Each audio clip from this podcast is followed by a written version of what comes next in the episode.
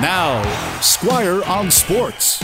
A lot of hockey executives, both in the NHL and in other leagues, believe that just getting to the playoffs gives you a chance. It doesn't matter how you got there, it doesn't matter how good you were in the regular season. Once you're in the postseason, anything can happen.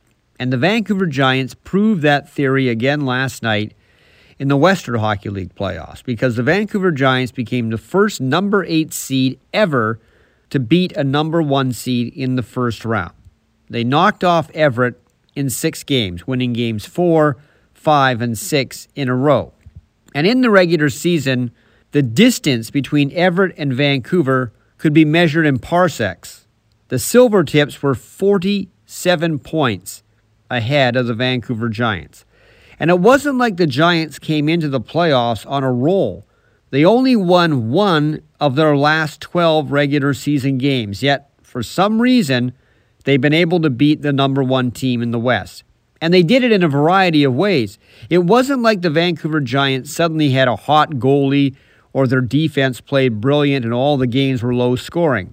For example, in game number four of this series, Vancouver won 11 to 6. In game number five, they won 3 0. Last night it was 6 3. It didn't seem to matter how the games went, the Giants were coming out on top.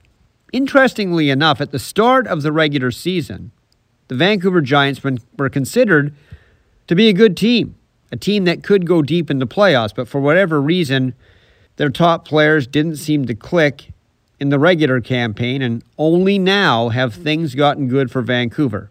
But that's the great thing about the playoffs it washes away your sins of the regular season.